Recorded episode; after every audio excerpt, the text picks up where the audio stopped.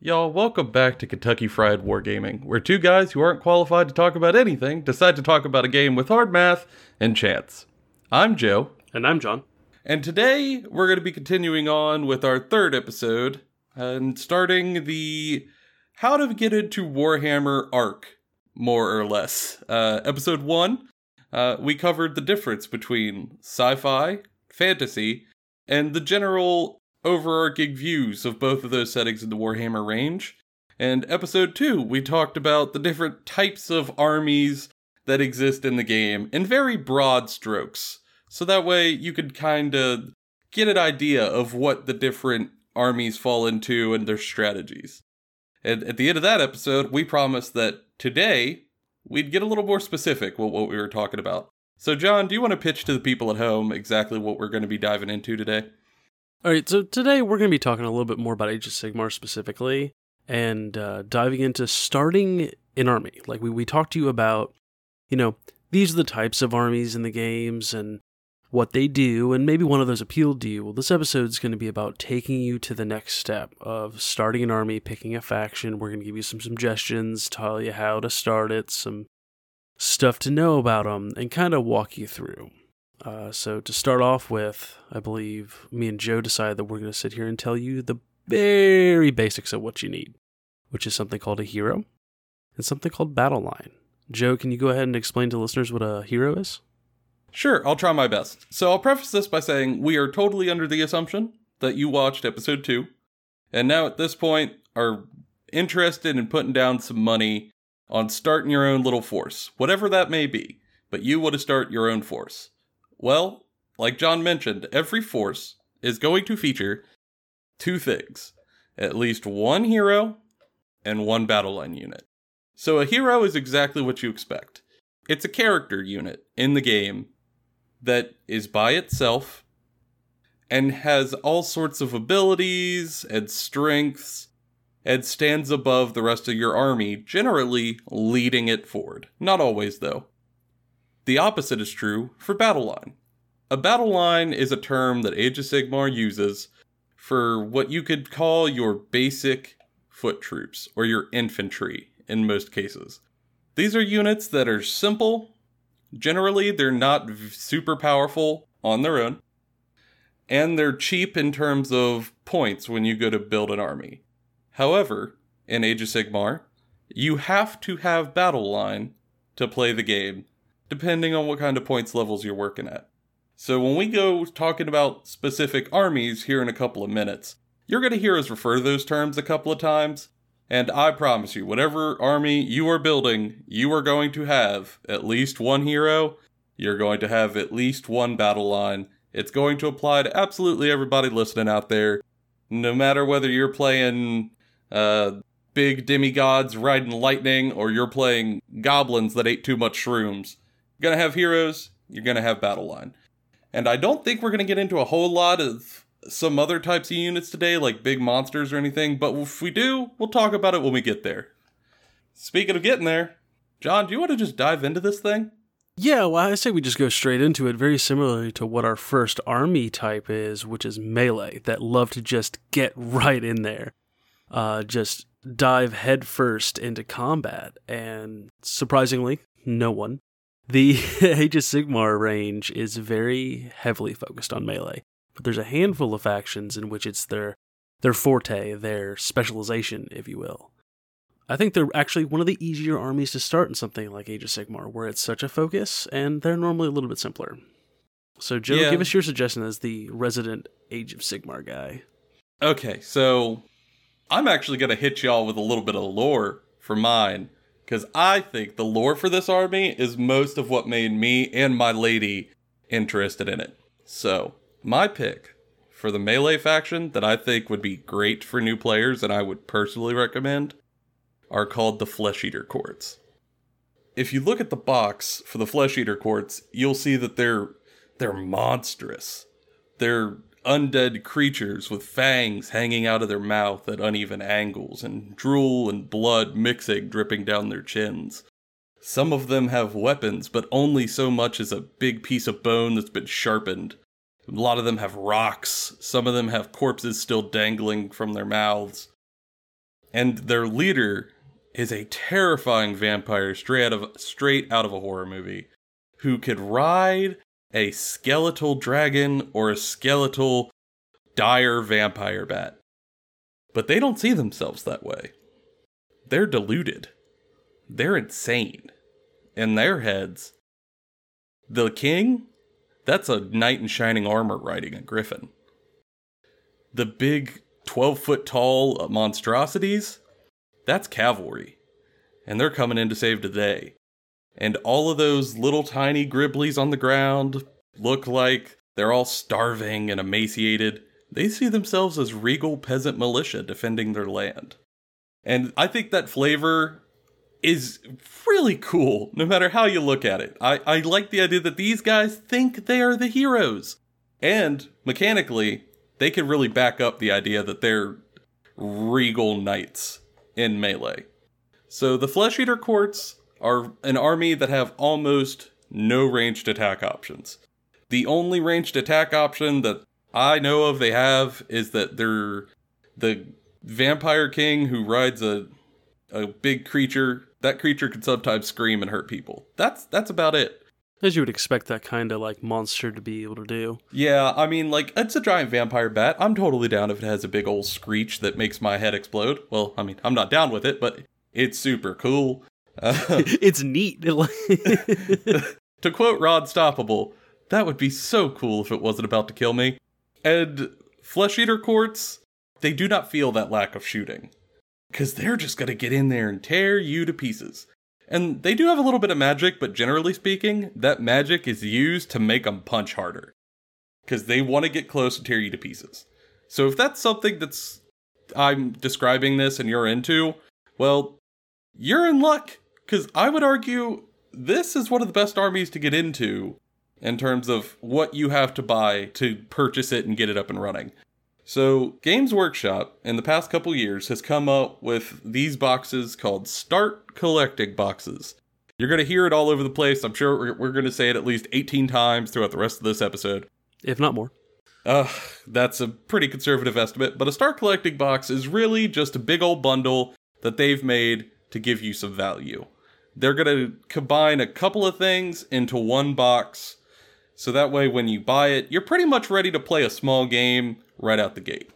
Uh, these start collecting boxes usually include a hero. Hey, callback. Hey. Uh, there we go. We're getting we're pro podcasters. I wouldn't go that far.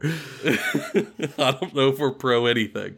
They usually also come with a battle line, at least one, and then they usually come with a sort of like third supplemental unit. In this case, I'm gonna recommend the Start Collecting box for Flesh Eater Courts. It's it's the best way to jump into it.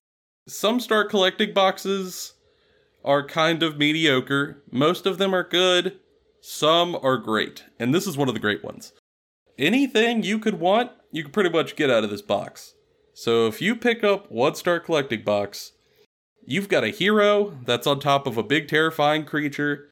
You've got yourself uh 10 ghouls which are battle line. So now you have your battle line fulfilled for like a 500 point game. And then you've got four crypt horrors or crypt flayers, depending on if you want big, dangerous flappy flaps or if you want big, muscly, dangerous things. And that's going to be a great way to start your force. Uh, they're fairly easy to put together. They're fairly easy to paint, I can tell you from watching my girlfriend get into this. And uh, they're also not too mechanically difficult to get your head around. They look like they are creatures that want to get close to the enemy and start taking bites out of them, and that's exactly what you want to do. So if you're looking to get in on this melee end, I cannot recommend them enough. Well, I'm going to go ahead and take over for you here, Joe, and give you all a brief overview of the Blades of Khorne, another melee faction. Uh, somewhere on the internet, I'm sure you've seen the phrase "blood for the blood gods, skulls for the skull throne." Hey, It's y'all. the tagline for these guys. Um, they are a mixture of mortals and demons of Khorne that work together to shed blood. They are all about getting in there and fighting, whether it's people on the same side of them on Chaos or people that aren't. Uh, they only care about getting into melee and killing stuff in melee. They have a few ranged units, but they're all about melee. So much so that when they kill units or their units die, you get points, and those points can allow you to give buffs to the army or summon more units, and it's a lot of fun. It's a lot of fun because you're as you're killing enemy units and losing your own units, you're getting stuff you can do, and it can be a pretty satisfying experience. Uh, and similarly to Flesh Eater Courts, they have two start collecting boxes. Well, no, doesn't Flesh Eater Courts only have one start collecting box? No, yeah, start uh, Flesh Eater Courts only has a single start collecting box. Most armies do only have one start collecting box in terms of releases. Well, this one's special then in that it has two. It's got the start collecting Demons of Khorne, which comes with like blood letters and these big round like mounted, you know, infantry called blood crushers, and like a skull throne, which has got like a blood letter sitting on this throne that's like a chariot. It's super cool. Like super cool starter if you like the demon side of things. And uh, the other one is more about the mortals. It's called the Khorne Bloodbound Goreblade Warband. It's a mouthful. What a name. Yeah, it's yeah, it's, it's pretty mix and match blood and like gore and blade and mix those all together and you have all every Khorne faction ever. uh, the but the mortals um, in this side bring a specific kind of flavor to the army and so do the demons. So if you're gonna play this army, I would pick one and then probably later on buy the other one, if not multiple of both. They're both pretty good, and you can reuse all the stuff in both. I will have a note though if you are planning on playing both games and you are interested in playing demons for both games, the start collecting demons of Khorne works in 40k as well. So it's like a double value Yeah. and it's super good. Yeah, demons can dip into both games, so then you have a little bit of flexibility. Although that's something we'll cover more on next week's episode where we dive specifically into 40k. Yeah, like that's a little teaser for next week. But yeah, Ooh. that's oh. But there's not really a whole lot to explain with with Khorne and melee in general because it's kind of it's a simpler way of playing. It can be challenging, but it's normally get there, punch, be really excited that you punch stuff. But Joe, Yeah. what's the uh the next play style we were going to talk about? Uh, so we wanted to kind of follow the the structure that we put in for last week. So now that we've talked about people who like to get up in there and rip heads from shoulders, we thought we'd talk about the exact opposite end of the spectrum and then fill it in as we go along with the other stuff. So let's talk about shooting, John. We're going to talk about shooting. People in a fantasy setting who will tear you apart from at least 20 yards. So this could be a bit of a harder pick for Age of Sigmar. Uh, as we talked about in episode one, when we went over the pros and cons of both settings, Age of Sigmar, generally speaking, is a more balanced, slight or slightly melee focused setting, just because of the nature of fantasy with swords and spears and hammers. But there are a couple of notable exceptions if you are someone who wants to dominate in the shooting phase. My pick that I think is the easiest for a newer player to get into, if that's really their shtick, are a unit called the Kharadron Overlords. So again, I'm going to hit you with the lore first, the sort of thousand foot view to see if you're into it. Do you really like capitalism? Do you like venture capitalists? Do you enjoy the idea of greedy dwarves who had mined everything from the ground so they now have to go to the skies to find more mining? Kharadron Overlords might be for you. Because, in a nutshell, they are steampunk dwarves with all sorts of steam guns. Oh, and did I mention they have flying airships? Oh, yeah, they have flying airships with cannons.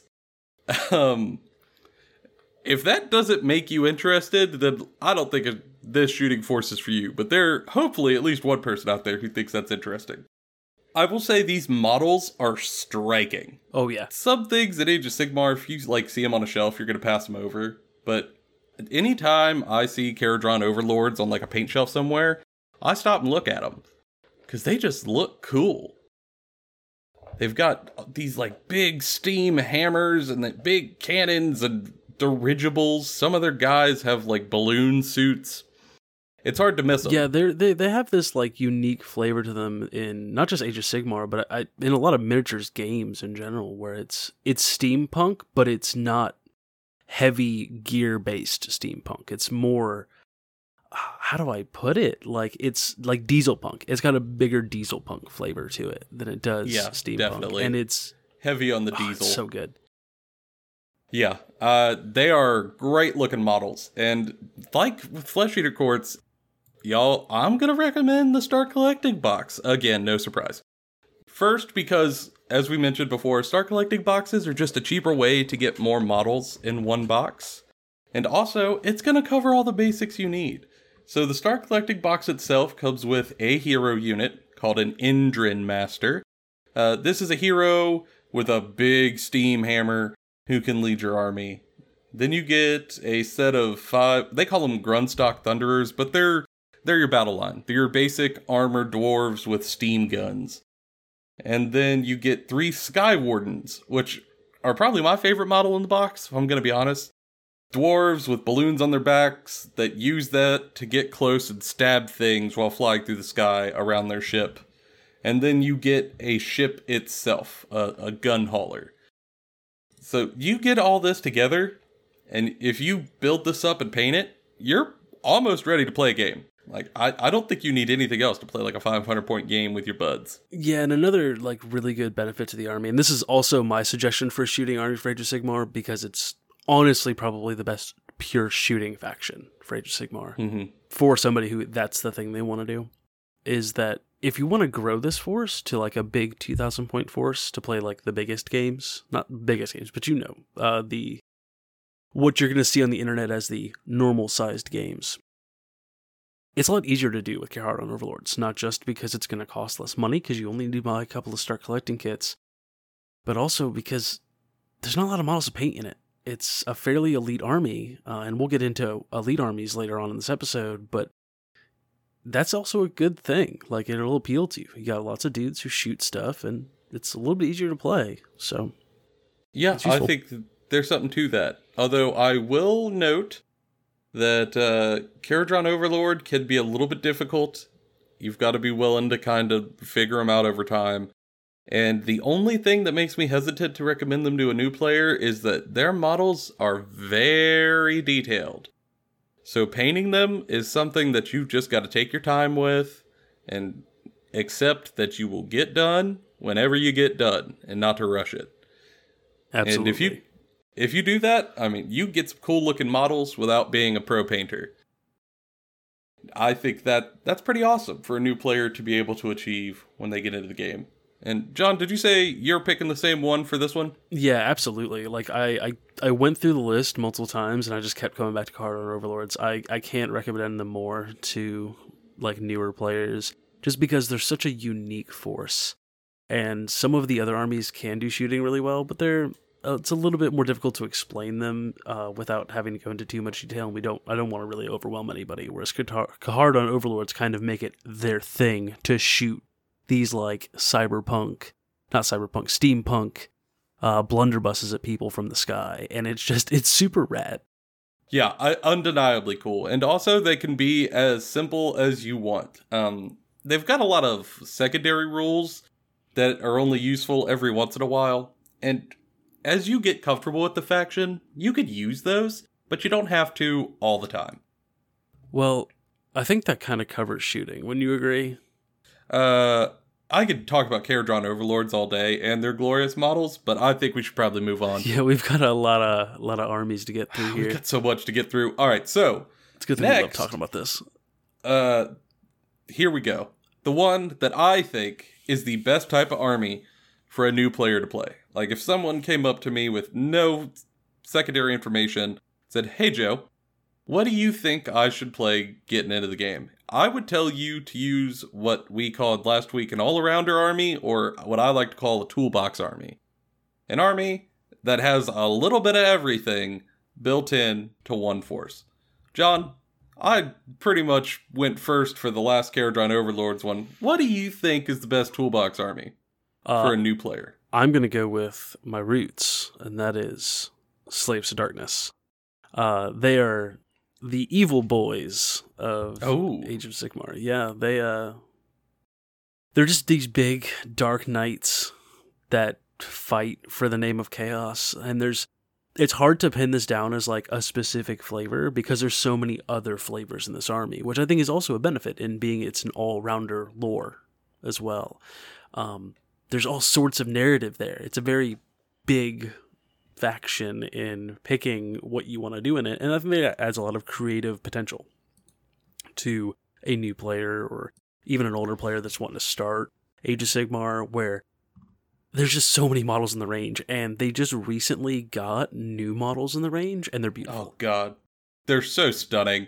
They got new Chaos Warriors that are kind of like if you picture an armored knight in your head, and then add like, "Mom took us to Hot Topic and said I could get trip pants." That's that's what you're working with, and it's awesome. Yeah, and they also have a star collecting kit, which is what I'm going to suggest. Uh, it comes with a cool dude, like cool hero on like this weird dragon looking thing. It comes with infantry and cavalry. And it's kind of the whole base aesthetic, right? You know, big armored Dark Mhm. Knight, big armored Dark Knight on armored horse, big armored Dark Knight on weird evil lizard thing. Like that's that's a pretty cool starter aesthetic. But to give like a little overview for some other stuff that you can get into this, they've got big monsters, they've got big casters, they've got all sorts of different like cultist like human factions. Like they've got multiple types of cavalry and multiple different types of even battle line. Like there's there's and monsters. They have so many monsters. Yeah, they've got more monsters than you could shake a stick at, and most of them are pretty cool looking. Yeah, and and this faction will grow with you. Like it's got some of the most beautiful models in the AOS range. It's got and it's so easy to start. Like you can start this faction with a star collecting box, maybe even two, and you're good to go. And you can keep collecting this for with all the options and keep building off of it and never really run out of something to do with it. And I think that's really cool. And for an all-rounder faction, kind of what you're looking for. You know? Yeah, I mean, you could start anywhere and end up anywhere, and I think that's pretty much the way to go. But as we'll probably find out here in a second, because I have a feeling I know what Joe picked, the Slaves of Darkness have a kind of mortal enemy in a way, and uh, they're kind of like a mirror to the Slaves of Darkness. Oh yeah, they are, and I think they're better. Haha. um, you know why? Because they sound like something that should be on the side of a van from the '80s. All right, I'm gonna hit you with the pitch for what I think is the best toolbox army for new players. So they're called the Stormcast Eternals. If you look at an Age of Sigmar book, the odds are these guys are on the cover. They are the poster boys for Age of Sigmar, and they have a whole new line that was designed just for this game. The idea for the Stormcast is that they are creations made by Sigmar to specifically reclaim the mortal realms that he watches from on high and waits to wa- to see a human do something truly heroic and selfless. And in that moment of sacrifice he grabs them up in a bolt of lightning breaks them into pieces and reforms them on the anvil of apotheosis which is a great name and turns them into lightning infused demigods who can then strike back down to the plains on bolts of lightning in huge groups to defeat chaos. And that's that's so cool. It So, is so objectively cool. like cool. My like- god, I don't know what Dio album cover that is, but I love it. I absolutely love it. Like if you're really into paladins and just lightning dudes in big armor and ladies in big armor, uh, then like Stormcast Eternals is kind of your jam. Uh, yeah, that's where you need to be. And much like Slaves to Darkness, how John was saying that that range is huge, this faction is similarly huge. Uh, so much so that it's actually really difficult for me to tell someone where to start. Just because ah, there's so much. So I'll put it this way the Stormcast came out not all at once, they came out in a couple of releases and they released them in what they call storm chambers, where these are different groups of Stormcast with different ideas. So you have a whole bunch of Stormcast who are sort of like, like John said, reg- regular paladins in heavy armor with like shields and hammers And some of them have even bigger hammers. Some of them have wings with hammers. There's a lot of hammers. If you're into that, I would recommend that you start with what they call the Thunderstrike Brotherhood. It's a it's a start collecting box. And that's going to give you not one hero, but two heroes, regular battle line, a big punchy unit, and then a unit of guys with wings to fly around really, really quickly on the board. So you're getting a ton of units in that one box. However, I don't know if that's necessarily the best place for you, the listener, to start, because there are two other types of Stormcast with two other start collecting boxes associated to them. Uh, the second is what they call the the Vanguard start collecting box. Aren't those like Um, the forward kind of shock troops in a way? Yeah, the- well, they're scouts. If Oh, you're okay. into the idea of like guys operating behind the lines of the enemy who are sort of slinking through the bushes and the forests, taking their shots when they get the opening, these are those guys. They're also in heavy armor, but they have like pelts and fur, and some of them ride these big, like bird, like hawk antelope creatures to get around faster. And if that's your stick, that start collecting box is right for you. And surprise, surprise, there's a third chamber that is has a totally different flavor. Again, guys in heavy armor, but these guys are all wizards. They're called the Sacrosanct Chamber. And every single one of them, well, I won't say every single one of them, most of them are wizards. Uh, and they can cast different types of magic to do different things at different times. And they came out with a big set for uh, the release of this edition called Soul Wars, where like they split it down the middle. The the box had two big, two factions worth of models in it. And if you can, if you really want those like sacrosanct wizard start collecting, well, not start collecting, those sacrosanct wizard stormcast, you can go online and get the stormcast half of that box for very cheap, and you'll have a ton of stormcast. I'm sorry that was so time consuming, but I mean, there's three star collecting boxes more or less. Yeah, it takes a minute to get through with Stormcast. Uh, I'm sure later on we'll do more individually with Stormcast because they are a big faction to get into. They are. They're colossal. But all of those ways to get in are totally viable. And in and in terms of the game itself, you can mix and match those units. There's no restrictions on putting them together. Uh, however, what I would recommend is don't worry about like what is functionally the best out of those starting points if you're like really interested in these Stormcast things. I would tell you to just go look at the boxes on the website and see which models look the coolest to you, and that's the box you buy. Because whatever guys you think look the coolest and you want to paint the most and you want to play the most will give you the most fun. And it, in a toolbox army, I think that's all you could ask for. Because if you really do want to get competitive later, you could do that. But at least start with something that makes you smile, you know? Yeah, I, I agree. I think that with all of these armies, it's a really big point is pick the thing that kind of speaks to you that you're going to enjoy painting, you're going to enjoy telling yourself little stories about while you're working on them, and you'll enjoy putting on the table. Uh, I think that's the most important thing when picking an army. So, Yeah, I mean, if you don't do that, you're you might end up falling out of love with the army, and I don't want that for anybody. Whatever you buy, I want you to be absolutely ecstatic about it. So, and in this case, I would just start with that passion, and wherever it takes you, can't be too bad. I promise.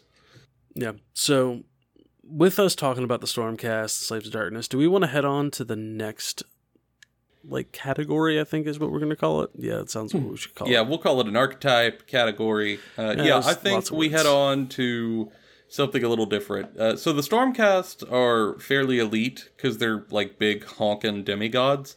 Let's go into something a little different. Let's head straight to the hordes, where we go from big lightning demigods to giant droves of meat.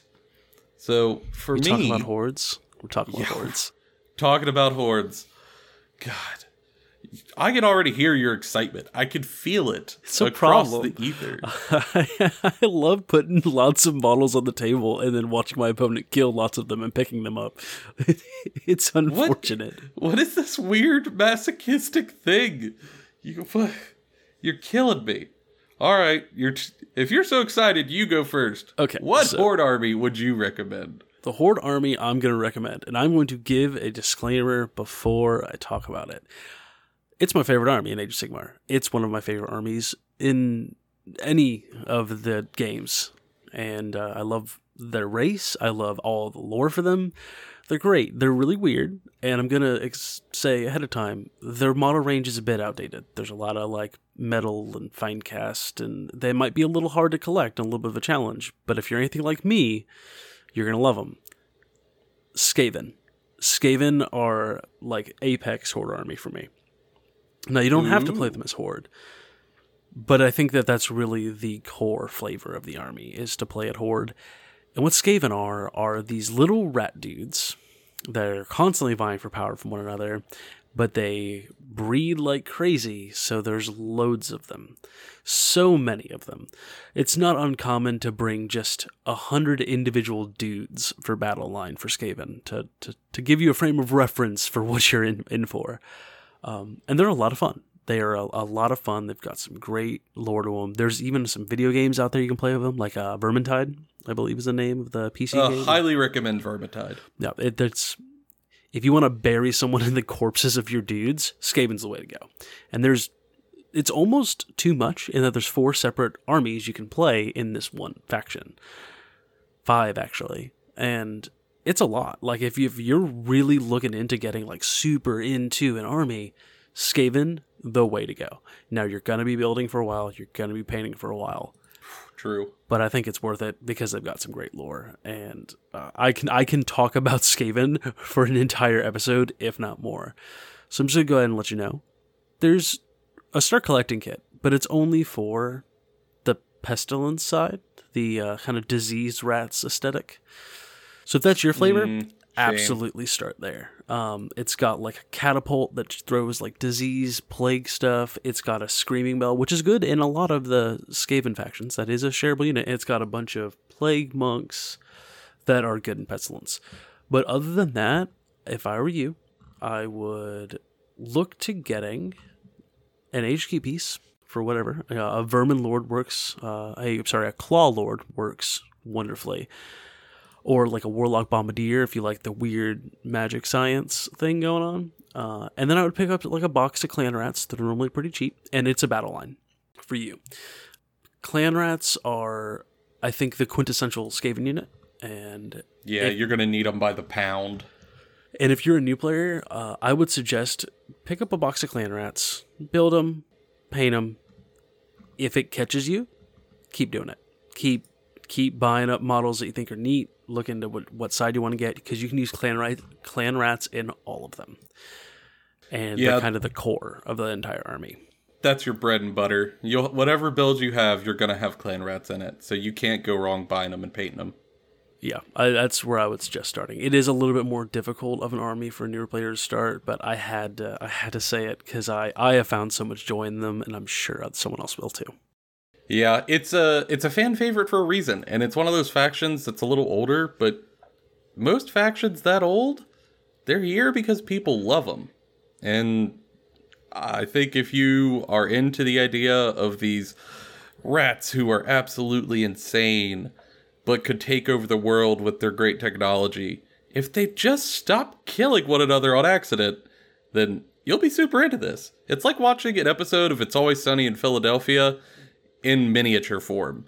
It's amazing. It's pretty great. Uh, they're and they're very unique to to uh, like Age of Sigmar and Warhammer Fantasy. Are they not like they're you don't see it a lot in like Lord of the Rings or other fantasy settings of like this horde of rat dudes underneath the world. Like they're crazy. They're crazy. They can they can eat holes in reality. It's it's absurd. and their guns are as good at killing themselves as they are at killing enemies. It's delightful. It's There's- there's a lot absolutely delightful. So, how about this, Joe? You tell me what you think the horde is, like horde faction for you is, and I'm gonna listen to you talk about it for a bit.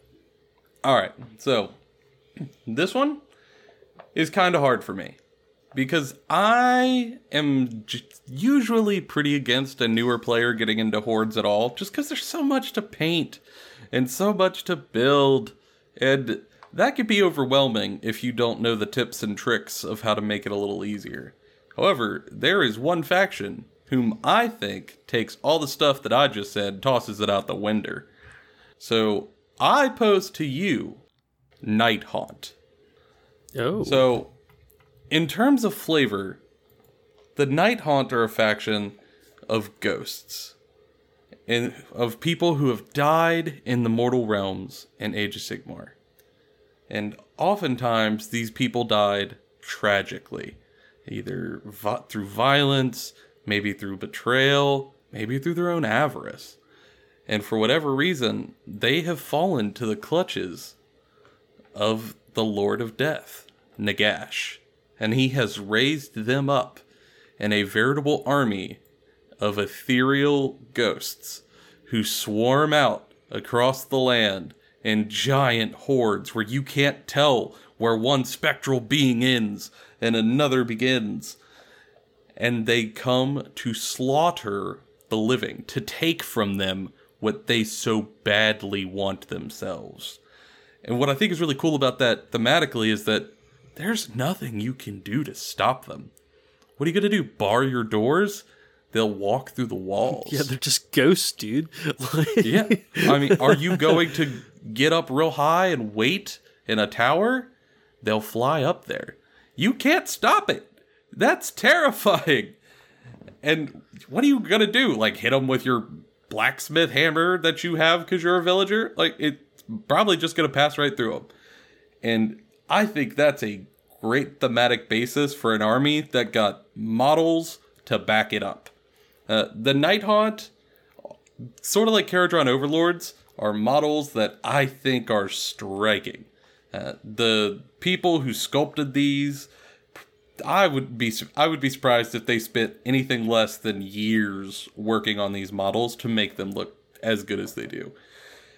And much like with Kharadron, I think the look of an army appealing to you is really important, especially for a new player to kind of keep your passion up and moving. So, in terms of how to get into it, there's no start collecting box for Night Haunt, unfortunately.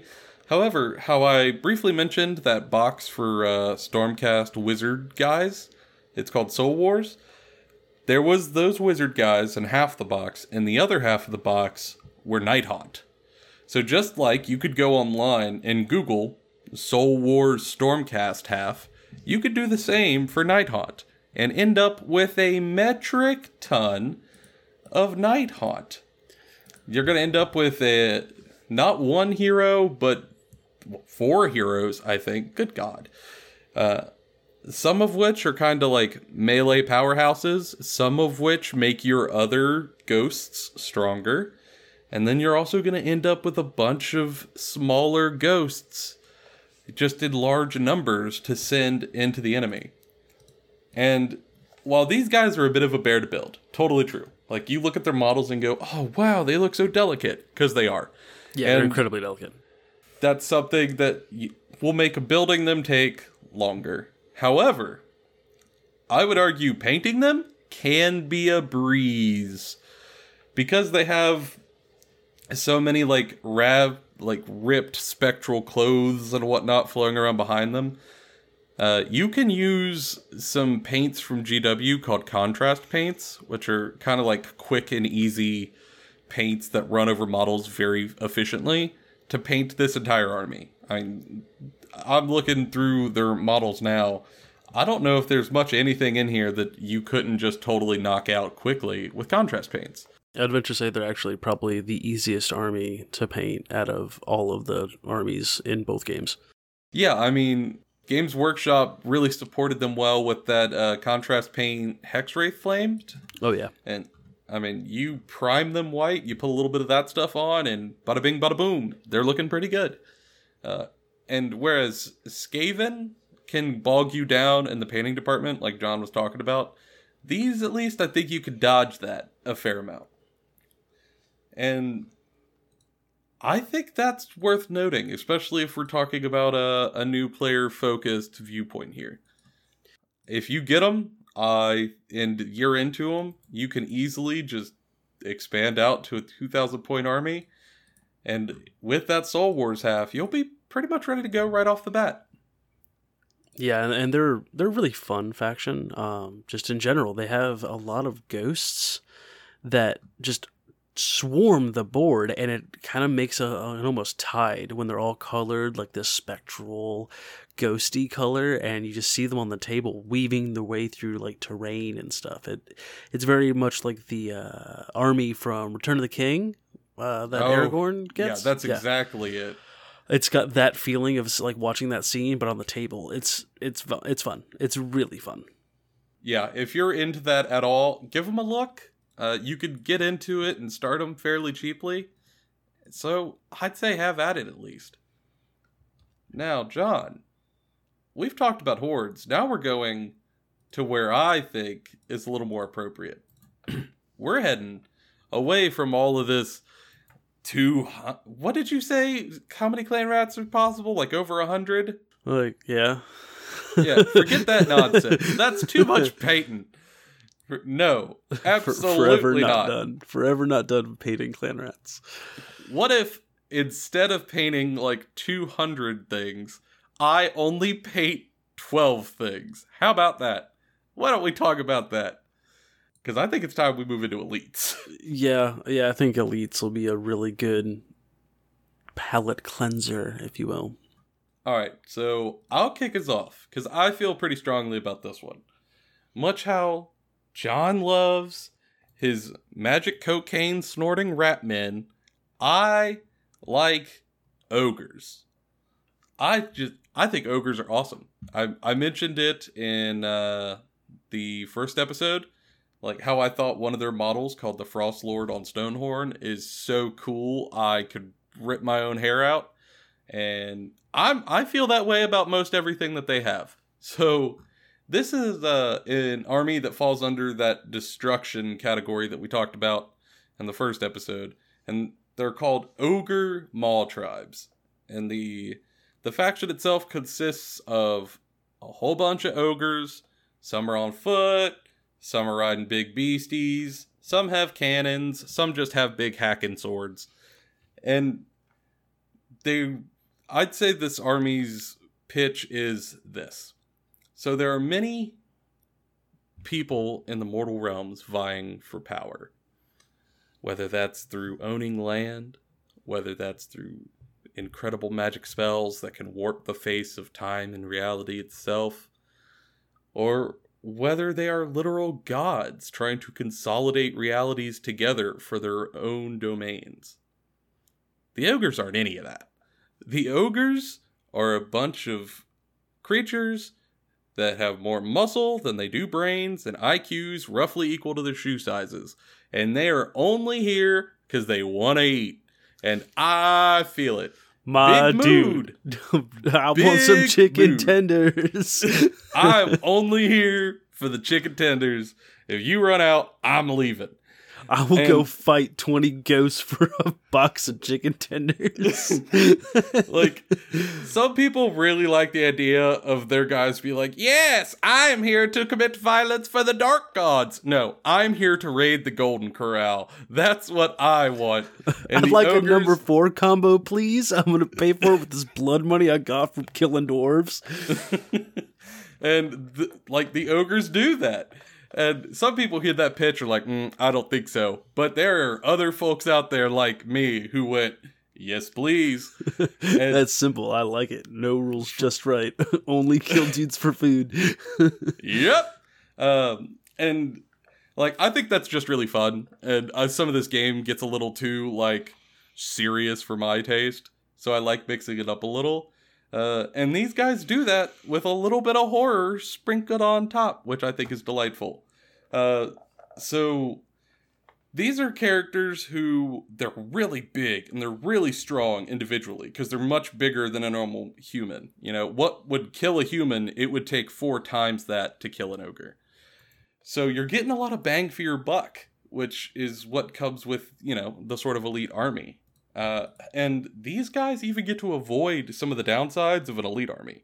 Uh, normally, what kind of stinks about playing an elite army is that in the game, you have to try to like do objectives and stuff. And that's based on the number of guys around a certain point of the board. And that means that if you've got like a bunch of clan rats there, my five ogres can't take it no matter how hungry they are. But ogres got a new book here a little while back that fixed that. Uh, they got a rule called might makes right, where every ogre counts for two models per ogre because there's just that much beef. And so much big, lad. Yeah, that's a lot of lad. That's a big boy. And some of them count for 10 models for every one ogre. So like they are they are punching above their weight class here. Um now this army has a couple of ways you can get into it. Now, I think the the way that I think is the coolest is with their start collecting box. They don't have a, like an ogre mall tribe start collecting box per se. However, this army used to be two separate factions and they combined it. And one of those factions still has its start collecting box out there floating about. And that much like Flesh Eater Courts, this start collecting box is awesome. So it's called Start Collecting Beast Claw Raiders. And it contains that Stonehorn model that I think is so cool. Uh, and these are ogres who, through various lore reasons, if they stop moving, will be frozen in place by this horrendous ice storm that is cursed to follow them wherever they go. So they are mounted on the back of these big bull animals and they stay on the move forever. And if you want to get a, a great elite army with just one star collecting box, this is the way to do it.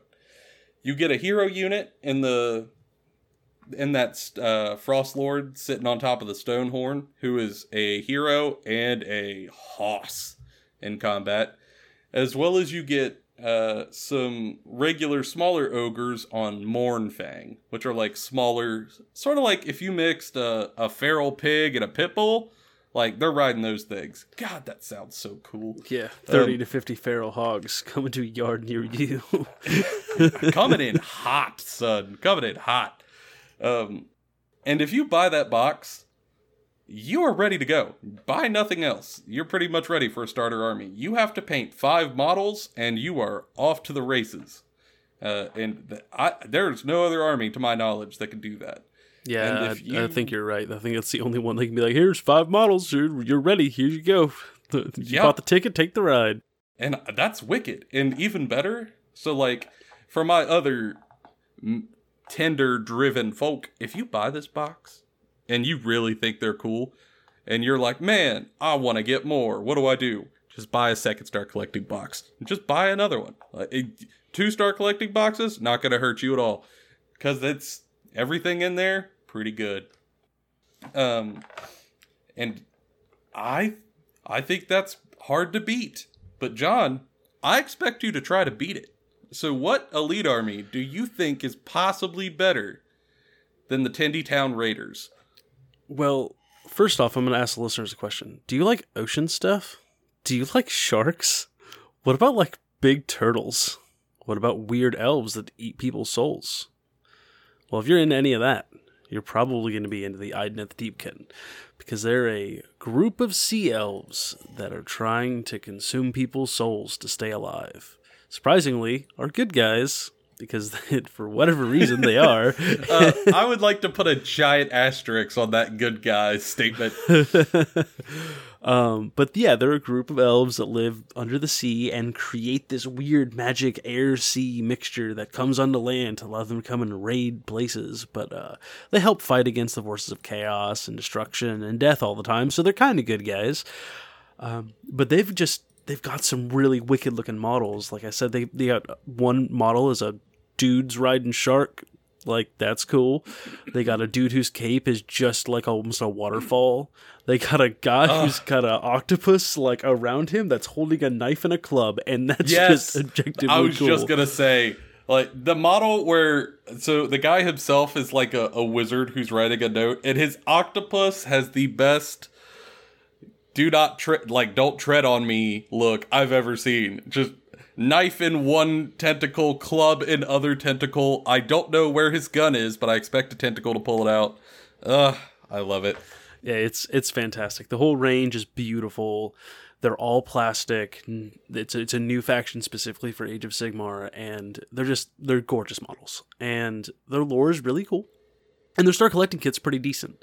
It's not one of those ones I would buy multiple of. It's one I would just buy one of. Uh, it comes with some eels, which are you know eel cavalry with these elves riding them. That very useful. You can use them as battle line. Um, mm-hmm. It comes with a group of infantry that you can, I believe, make reavers or they're like normal foot soldier infantry guys. Yeah, you can. You can build them with bows or swords. And then it's got a uh, HQ piece. The only reason I wouldn't suggest to buy multiple of these is that the HQ piece is static, so you can only ever use it as that HQ piece. You normally don't really want more than more than one of them. I would start with a start collecting Idoneth Deepkin, see what you like about it, and then if you want to get an upgrade, pick up one of these like awesome looking characters they have, or like a another or another of box of eels. Yeah, the like, eels are so good.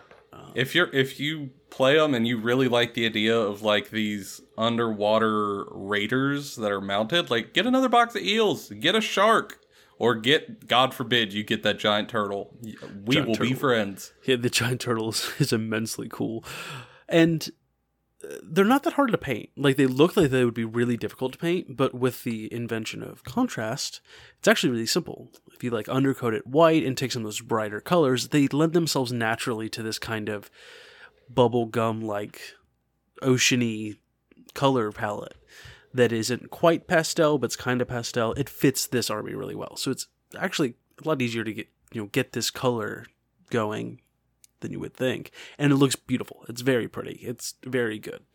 Highly suggested to people. And the army honestly isn't that hard to play. It's got a little bit more difficulty to it. There's some tricksy elements to it but for the most part it's pretty self-explanatory and doesn't take a whole lot of time to learn. I, I think it's a great introductory faction for Age of Sigmar with a lot of potential for getting better. But with that being said, and I think that I, I need to stop talking about sea elves right now before I start buying the army.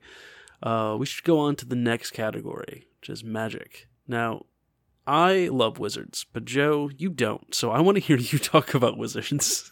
Yeah, well, Okay, you're right. I generally am not a big fan of magic and whatnot, which is changing. I'm getting into a magic army that isn't quite fully released yet, slowly but surely.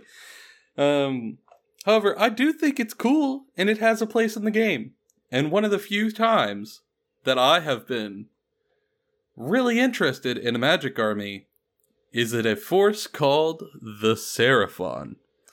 Uh, let me just go ahead and give you their pitch because it's real, real easy. Magic, laser, dinosaurs. I don't need to say anything else. That's that's it. That's the, exactly the sales pitch. Like, do you think magic is neat? Did you also love Jurassic Park? Then Seraphon's for you. Yeah, they're sort of like uh kind of like Jaguar warriors from like the statues and depictions we have, but these have scales and stuff. So uh the Seraphon in game, I will give the in universe explanation. Uh the Seraphon are a race of celestial beings that were made long, long ago by the old gods, specifically tasked with destroying chaos at its root. And they have spent the ensuing millennias carrying out that goal. Being led by these giant toad wizards, they are actually summoned into existence through his force of will, called down and made from starlight on the battlefield, where they will crush and smash and destroy with magic might and giant T Rex jaws. And then, as soon as the fighting's done, they all disappear into nothing. And it's an ominous echo of silence in their wake. And I think that's pretty cool. Um, and on the tabletop, they have arguably some of the best magic casters in the game. The those big toads I had just talked about are bonkers sorcerers. Uh, Like un- they could do things at ranges that other people can't do, then cast spells that other people can't get access to. And uh, we mentioned in the last couple episodes that Age of Sigmar has what we call endless spells, like spells that get their own model that you set up on the table. Seraphon can summon those endless spells and then be immune to their negative effects for their army. Uh, they are the masters of magic. And some of their models are just super cool. Uh, it's kind of hard, though, to recommend someone to jump into uh, Seraphon, you know, John? Like, it's uh, it's kind of like when you talked about Khorne Bloodbound. There are two big directions you could go in with this army, and uh, both are viable. But depending on which one you're interested in, I would recommend different starter boxes for you. Uh, so the army is really set up into two factions. One that is heavily based on all that crazy magic stuff I just talked about, and one that is based on the idea of these melee lizards, like these big, kind of like gator humanoids with shields and uh, quetzalcoatls, and literal T Rexes stomping across the board and tearing the enemy apart. And both of them are very cool. Both are totally fine directions. But I'll put it this way if you really want to go hard into that magic stuff and get really wild with it, I would tell you to pick up one of the Start Collecting boxes called Start Collecting Skinks. S K I N K S. They're smaller lizards. However, in that Start Collecting box, it comes with a uh, Skink Star Priest, who is a great caster with and utility piece. You get a bunch of skinks, which are the little dudes that are one of your battle lines. Uh, and then it also comes with a unit called a Bastiladon, which is a an Ankylosaurus. By the way, my favorite dinosaur. That'll be on the test. And uh, that Ankylosaurus has a laser on its back. Or you can build it with a snake fountain. Both are cool. I'm sorry. Could you tell me that again? Did you say snake fountain? I, look, I know they call it the Ark of Sotek, but I calls them as I sees them. It's a snake fountain. Like it's a stone thing with snakes pouring out of it. Coming to your local Golden Corral, snake fountain. We keep it next to the chocolate fountain in the ice cream machine. really keeping things spicy. Uh, and on top of that, you get skinks riding pterodactyls in that box. So if you then supplement that with like a Slann, that big toad wizard I was talking about, you got a pretty good starter force that you can hop right into. Conversely, if you just really like the idea of a guy riding around on an Allosaurus, uh, start collecting Seraphon. Great way to start. Uh, gives you uh, an HQ unit, which is one of them like lizard dudes with the shield, whatnot, riding the back of a T Rex. Objectively cool. Super cool. And then you also get um, a bunch of those lizard, like those lizard dudes on foot, which are battle line. And then you get some uh, lizard dudes riding giant raptors. This is a. I didn't think about just how nuts this army sounds when you try to describe it, but And then you try to like explain it to somebody, and you're like, "Oh, I sound like a really excited twelve year old." Like, I like I paused because like there's no way that's an accurate description. Oh no, that that's it. oh, That's no, it. that's Okay. actually pretty accurate. It's just like crazy dinosaur faction. really leaning into it. All right. Um, but both of those options are totally viable. Uh, start collecting box, either Seraphon or Skink, and then uh, either direction, you're probably going to want to add one of them Toad casters onto it also. Uh, and if you get that, I, I don't think you could really go wrong. You're then can expand however you would like when you want to spend a little more money on it. But all right, John, I've got laser dinosaurs from space. What do you have? So I'm gonna go ahead and shock everybody. I can't beat laser dinosaurs from space. That's that's a hard pitch to beat. But what I am going to tell you about is another chaos faction because apparently I'm biased. I could have told you that looking at your collection. and that's Disciples of Tzeentch. Um, Disciples of Tzeentch are based around the chaos god of change, Tzeentch. And it's got mortals and demons, and like it's got bird dudes and all sorts of casters, and the army's based around being tricksy. Um, with magic specifically. They've got all sorts of things to adjust, like luck and make plans and do all these crazy things. But the faction is just super unique and weird. It's kind of what you would expect, like bizarre, crazy demons to look like that aren't like like the Doom demons that are like chugga chugga, gun gun gun. They're more like bird dudes that summon weird goat dudes and like little blue amorphous morpus things and uh, I don't even know if that's a word. Zine just messing with me apparently, but I think you mean amorphous. That yeah, the there, we go. there we go. For. Yeah, yeah, yeah, yeah. These like angry pink amorphous blobs that when you gun them down explode into two blue amorphous blobs, and when you gun those down, they explode into four living fireballs. Yeah, like the army's kind of nuts.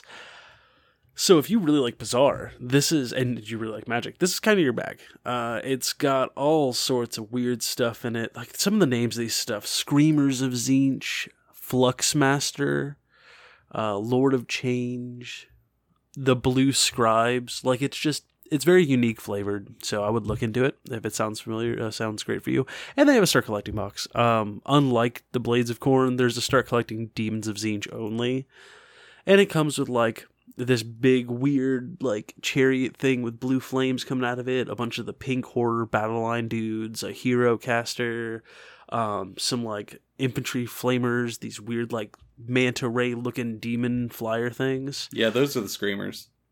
Yeah, and like it's just it's wild, it's crazy. Uh, it can't beat laser dinosaurs from outer space, but it's there and it's insane. So yeah, and I mean, and a lot of the stuff in that box are also wizards. Like even your battle line from that box, the pink horrors, are wizards. Yeah, in like addition to the, your HQ, which is a wizard. Yeah, almost everything in this army casts magic. So that's one of the things about if you like magic, like really like magic, this is the army for you. The whole thing can just the whole thing pretty much casts magic or has some sort of air quotes magical like effect to it. Yeah, the only thing I would warn you about Tzeentch, because one of my good buds plays Tzeentch and has like thrown this against me a whole bunch, uh, is that when we talked about those pink horrors, like the amorphous blobs that split into two amorphous blobs, and each of those split into two more fireballs, uh, if you you could do that on the tabletop, but you got to buy all those amorphous blobs. Um, yeah.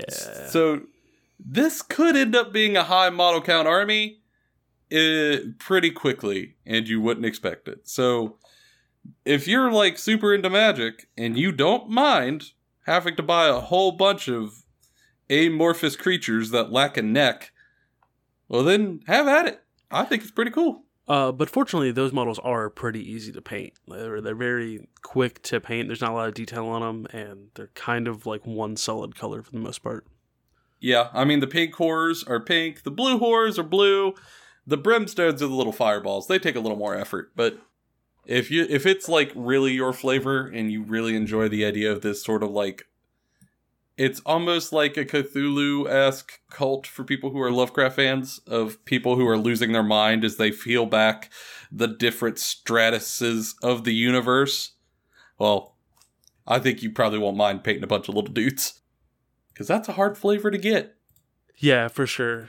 And like with that, we're gonna we're gonna add magic I'm pretty sure the winner there is Laser Dinosaurs. like I, that's a tough one to beat. I really came out swinging on that one. So every every time you talk about Seraphon, it makes me just go, I should go buy Seraphon. I should John, just... you cannot buy more. I need I need it. Give me my precious. Um, but with that, you know, we'll go on. We'll go on to Trixie. Yeah, trick armies yeah, a little bit harder to play armies. I'm going to preface this by saying that I would not recommend a trick army to any new player. Just by nature of what it is, it's it's hard to get into, it's hard to learn, and it's hard to play on the tabletop. However, if you're like out there with a ginormous big brain and you have figured out how to undo the childproof pill bottles, like you've just mastered the universe. All right. I acquiesce. I'll go first just cuz well, if we're gonna talk about Tzeentch unfolding the layers of the universe that I feel like I have to talk about drugs. So, my trick army is Gloomspite Gitz, which is a bunch of goblins who have done so many psychedelics that they are losing their minds and gaining magic powers from them. Again, John, hard to beat. yeah, it's pretty it's pretty crazy and nuts and uh, also super unique. Very very different from what you normally guess as goblins in most yeah, it, settings. It's not often that like you think of a, go- a bunch of goblins attacking a Grateful Dead concert, but like that's the mashup we're going for That's kind of their whole bag here. um in canon that I wish I was being facetious. Like these are goblins who found mushrooms in caves that got them incredibly out of their minds and then they started to view the world differently. And some of them while in the thralls of this experience, I will say, uh, unlocked abilities that they did not have before. Uh, and now, uh, the goblin who is the most quote unquote enlightened leads the rest of them uh, on a crusade across the mortal realms, following what they call the bad moon and destroying whatever they come across in their path following that moon. Um, which just delightful. And you'll notice that on their models, a lot of them have like mushrooms and stuff. That that's why, because none of them are right in their minds. This is like while they are very cool though thematically, it is hard for me to tell you how to get into it because there is a start collecting box for Gloomspite Gitz, and in it you get an HQ unit called a Loon Boss, which is actually pretty good. And then you get a bunch of squigs, which can be battle line. Um, squigs are kind of like if y'all ever heard of the movie, like, okay, y'all ever heard of Troubles, like Tribbles, old old thing, uh, kind of like that, kind of like that. Uh, they're these little squishy reptilian orb creatures with legs with mouths that are the size of their entire body that uh, are herded by the goblins and sometimes eaten or sometimes eat the goblins and they sort of like rally them towards battle. Uh, which is cool and then you also end up with uh, some trolls some troggoth trolls uh, which are which follow the goblins around for the mushrooms and whatnot. And all of those sound cool but i'm gonna be honest i don't see people running these like it's I've seen some squigs around on the board, but not a ton. Um I don't think you're going to use the trolls too much. The loon boss you might use. So if you're really down to like, man, I, j- I got to have those mushroom goblins, I would recommend you grab that Star collecting box, but then you buy two boxes of what they call Stabbas, which are just goblins with spears and nets Uh, because really like that's gonna give you a ton of goblins and that's the that's gonna be your basis for the army. And with everything in that start collecting box will be flavor but most of your army the core of it is gonna be these goblins with spears. Also it is a army that is going to have a lot of those goblins. So it's a great way to test yourself to buy a couple like one or two boxes of those Stabbas and paint them all. See if you're still into it after that. Uh, if you're still liking the flavor, you're probably good to go on. Like this is for you. But if you get halfway through and you you're thrown in the towel, well, you might have just saved yourself a whole bunch of effort and a whole bunch of trouble. Yeah, uh, Gitz are really unique faction, and not necessarily for everybody, but for the people they are for, it's it's really fun Yeah. and really so great. like once you have all of the stuff you need together with like once you get to bigger, more advanced armies, you can debuff the enemy and lower their ability to stay on the board because you're getting them out of their minds. Uh, you can hide suicide goblins in your goblin units and like surprise reveal them later uh, and send them hurtling at the enemy at high speed. Uh, it's nuts. A whole bunch of underhanded debuffs and buffs and uh, sneaky redeploys, but you know, it could be hard to get into that army just because you're going to need so many models, and it's difficult to wrap your head around. Yeah, a little bit difficult. Now, my suggestion, on the other hand, is going to be Sylvaneth. Ah, uh, you stole my army! uh, do you like trees? Do you like nature? Yep, Uh, yep. Do you like the four seasons? Love them. Well, I like autumn most, but love them. Uh, then you are going to love Sylvaneth. Uh, And they're a very yeah, you do. They're a very tricksy army because you're doing a lot of like weird tricks with trees and stuff like that. Um, but the start collecting kit, it's pretty good. It's a pretty good start collecting kit. Uh, you'll need everything in that box. And it's it got multiple the tree lord in there, the big tree ant looking dude, can be made into multiple kits, which is super handy. Mm-hmm. Um, but you know, Joe, you play this army. Why don't you, you know, tell everyone why you love it and why they should play it if they want a more challenging, tricksy type of playstyle. Yeah, so uh as you can probably tell by the art on this uh on like our social medias and the YouTube thing, uh I don't just play Sylvaneth. It is it is my force. Like some people talk about the army that resonates with them personally.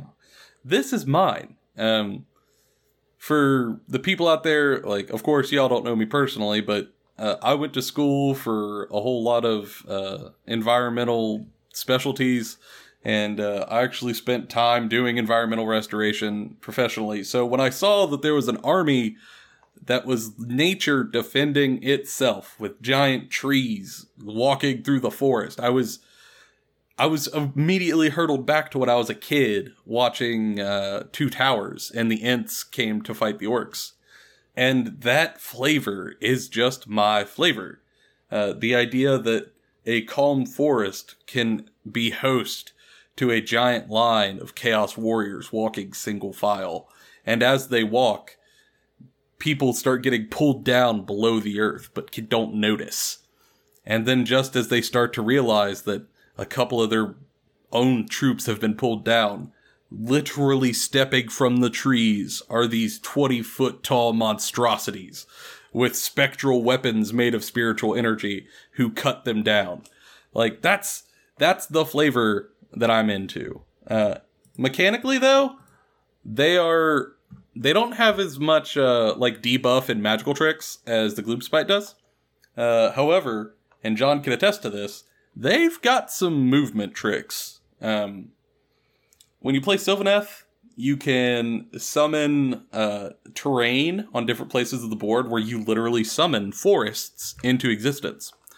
And then you can teleport units from one forest to the another to hop around the board really quickly, which can catch your opponents off guard. And it's a difficult style to pick up because you've really got to start thinking with portals. But once you get used to it, it could be really rewarding to win games with. Also, it's just a gorgeous force on the on the table. Uh, you know, I've seen all sorts of things online of like pictures of people who paint them in a fall scheme or a winter scheme or a summer scheme, and that's always super cool. But the all of them together, almost like it's just it. It's very similar to Nighthaunt, where Nighthaunt has a overall theme for the whole army that's very visible once they're painted up and put on the table.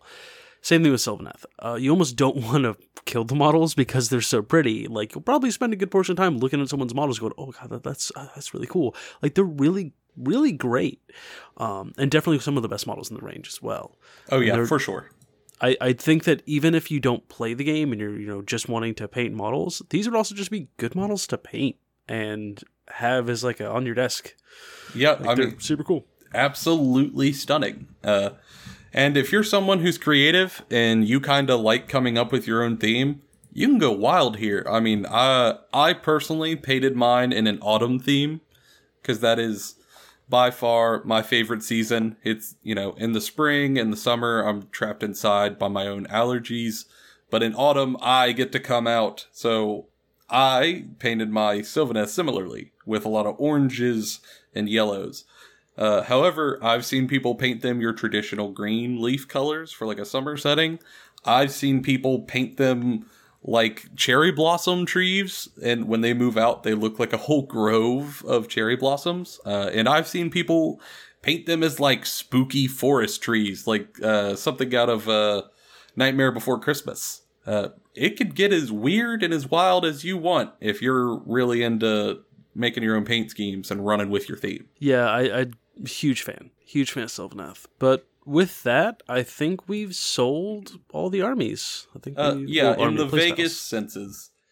I think we've probably said it a lot here. There, like, there's no one right way to get into these forces, but at least when I was getting into the hobby, um, it's having someone give me a rough idea of where to start was just real helpful. So we thought, hopefully, this will at least give you something to think about and something to consider. Um, and if you do have any like more specific questions on where to start, or maybe you want an idea of where to go from this starting position, y'all reach out to us on social media. We got it down in the description, but uh, DM us or just mention us in uh, like a tweet or something, or in the comments or the YouTube, and we will happily help you. Um, yeah, we're we're really in this for helping other players get in the game, enjoy the game, and continue doing it for a long time. It, it's very fulfilling for us. So yeah, if you have any of those, just hit it, let us know, and we'll help you personally if we can.